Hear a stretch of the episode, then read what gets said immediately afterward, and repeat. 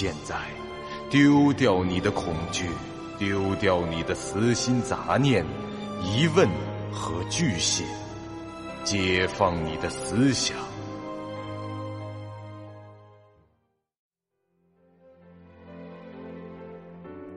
您现在收听到的是由喜马拉雅 FM 出品。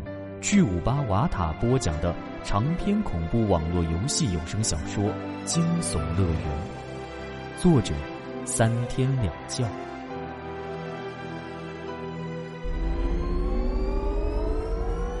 欢迎来到惊悚乐园第三十五集。任务栏中主线任务：探索大屋，寻找逃出府邸的方法。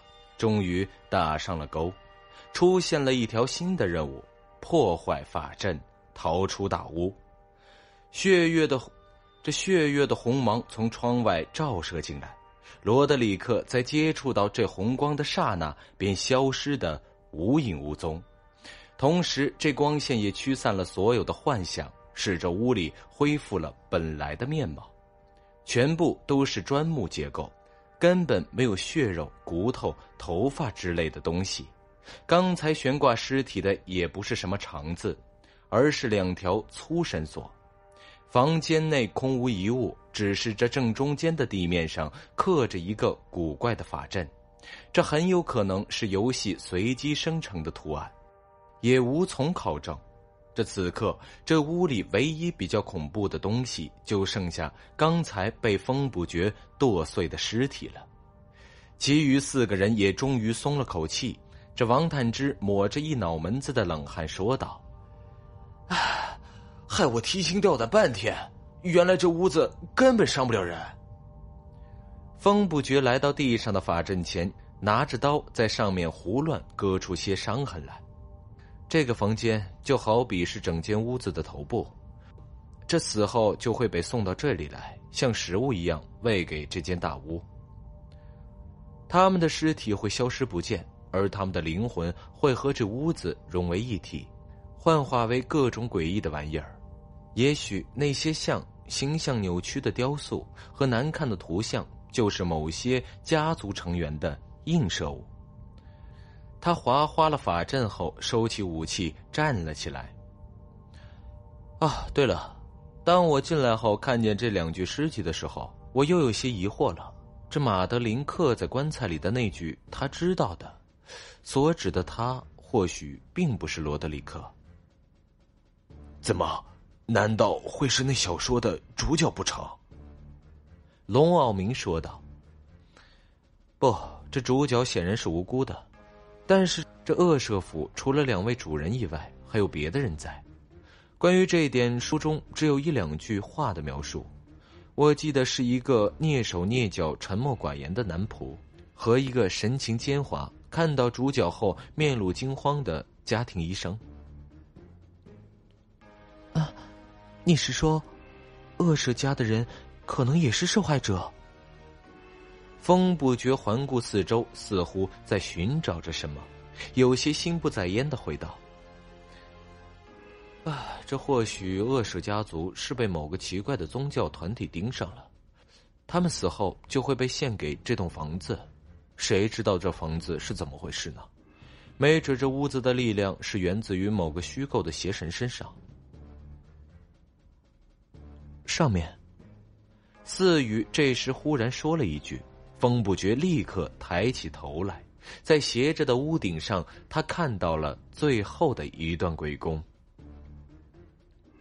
而今游人踏进山谷，透过映出血光的窗笼，但见这森森鬼影，伴着刺耳的曲声乱舞，若可怖的冥河般汹涌，闯过惨白的宫门，群魔已至，狂笑满耳，再不见。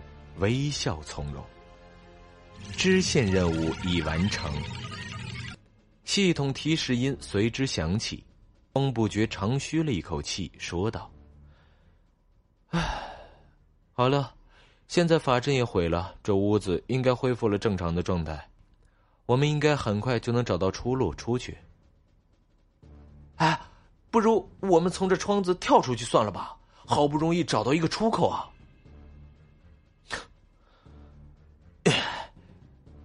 那你跳吧，祝你成功。风不觉扛起了地上马德琳的尸体，向门口走去。离开大屋的过程出乎意料的顺利。法阵失去作用后，这恶舍府成了一间普通的宅邸。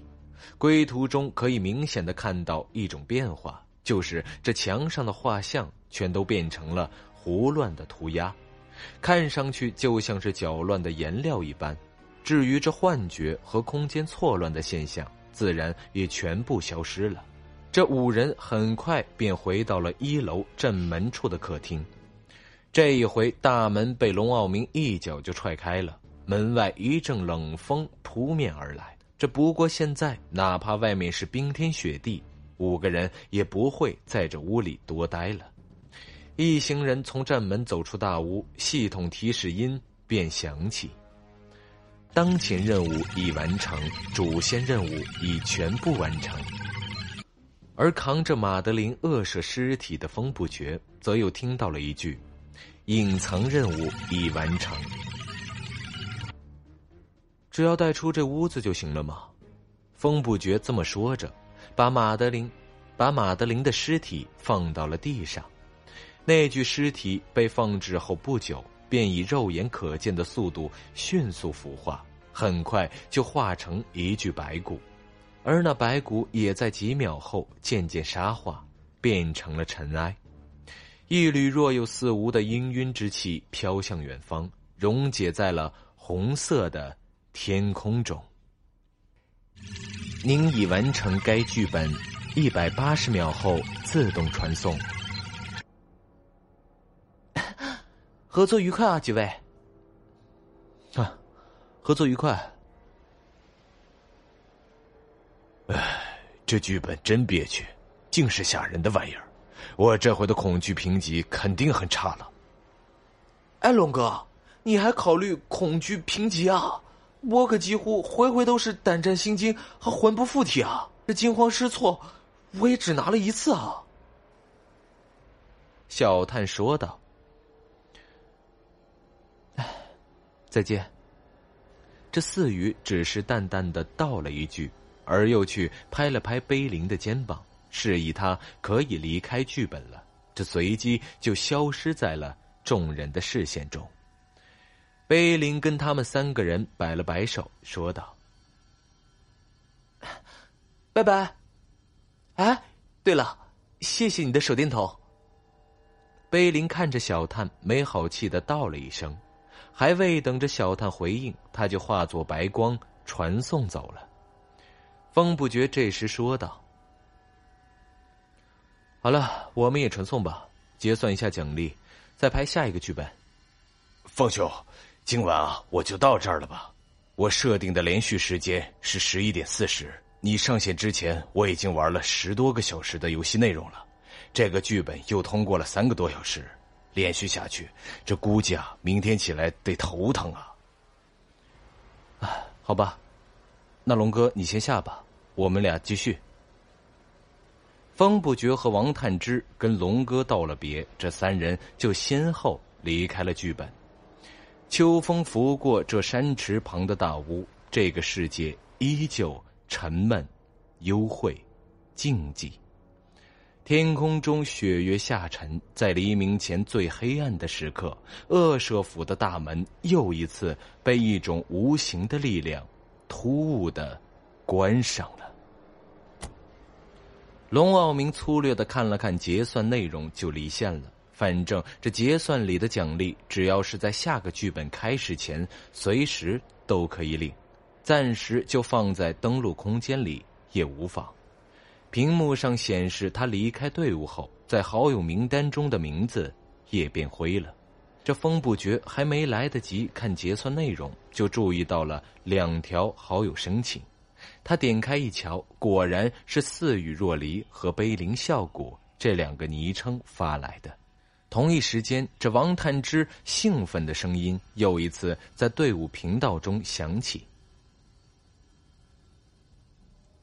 哎，军哥，我知道他们加你好友了，对不对？哎，你怎么知道的？哦，对他们应该也加你了。从你大呼小叫的表现也能猜到，有什么好激动的？喂喂喂，有美女主动加你做好友，你不激动吗？啊？亏你也算是高富帅，怎么就这么肤浅呢？再说，他们现实中就算长得歪瓜裂枣，在游戏里也可以变美女的。哎，菊哥，你总这样想别人，会孤独一生的好吗？我这一生啊，还有多长都得打上问号呢，还考虑什么孤独不孤独？而且我十岁时就已经认定，凡事都要往坏的方面考虑，才能从容面对一切的问题。你看我双亲故去的时候。以及得知自己身患不明绝症时，表现的多淡定。呃，嘿嘿，呃，好吧。不过这话又说回来，那位四女侠确实很厉害。纯粹与战斗力而言，仅凭她展现过的几手，我就能断言，他比龙哥还要强，是真的。唉，这现阶段我们见过的玩家数量很有限，目前为止。他应该算是我见过的最强的玩家。那下一局还邀请他们一起排吗？当然不要。这前一局刚说了，我们见过的玩家有限，你就提了个让我们更难见到新玩家的提议。啊啊啊，对啊，四个人排最多也就遇到两个陌生玩家，甚至有可能一个都遇不到。唉，好了，总之，我看看结算。整理完了叫你，先休息休息，啊。哎，好，了解。我正好啊，也要看看结算。同一时间，似与若离的登录空间，他也正和碑林笑谷通话中。碑林道：“啊，表姐，我这边显示他们都同意好友申请了，那个龙哥同意后就很快下线了。”嗯一样。哎哎，表姐，你已经知道了吧？你是说那个风不绝？对啊，他是小说家，名字里又有不绝，而且他说自己不是很有名，全都符合那个不绝啊。嗯，或许是吧。不过在游戏中使用的名字不能作为依据。虽然自称大文豪这种事。确实符合不觉的风格，而且我问他是否是小说家的时候，是他那个挺单纯的朋友先回答的，但也不能完全确定他就是啊。那如果是呢？嗯？哼，是就是了，你笑什么？表姐，你不是他的粉吗？能结识偶像，难道不是每个粉丝的梦想吗？我只是喜欢看他的小说而已。我对他一无所知，何来偶像的说法？何况，如果真的像你说的那样，我就更不该去认识、了解他了。碑林在自己的空间里摇头晃脑，若有所思道：“嗯，啊，所以说，这崇拜是距离了解最遥远的感情吗？唉。”你以为一本正经的说出来，我就不知道这是在引用蓝染的话吗？四雨用冰冷的语气，毫不留情的揭穿了碑林。哼，反正是你偶像，又不是我的，这说不定人家以后还会因为你把脸改丑了不理你呢。哼！这碑林对着显示屏吐着舌头扮鬼脸，虽然这对方根本看不见他。我只是不想太显眼，不过目前看来很失败，表现出的实力太强，一样会有很多人来申请好友。可惜这外貌在进行过一次剧本后就不能再改了，否则应该改的奇丑无比，那样才能彻底防骚扰。本集播讲完毕，感谢您收听由喜马拉雅 FM 出品的长篇恐怖悬疑惊。感谢您的收听，去运用商店下载 Patreon 运用城市。在首页搜索海量有声书，或点击下方链接听更多小说等内容。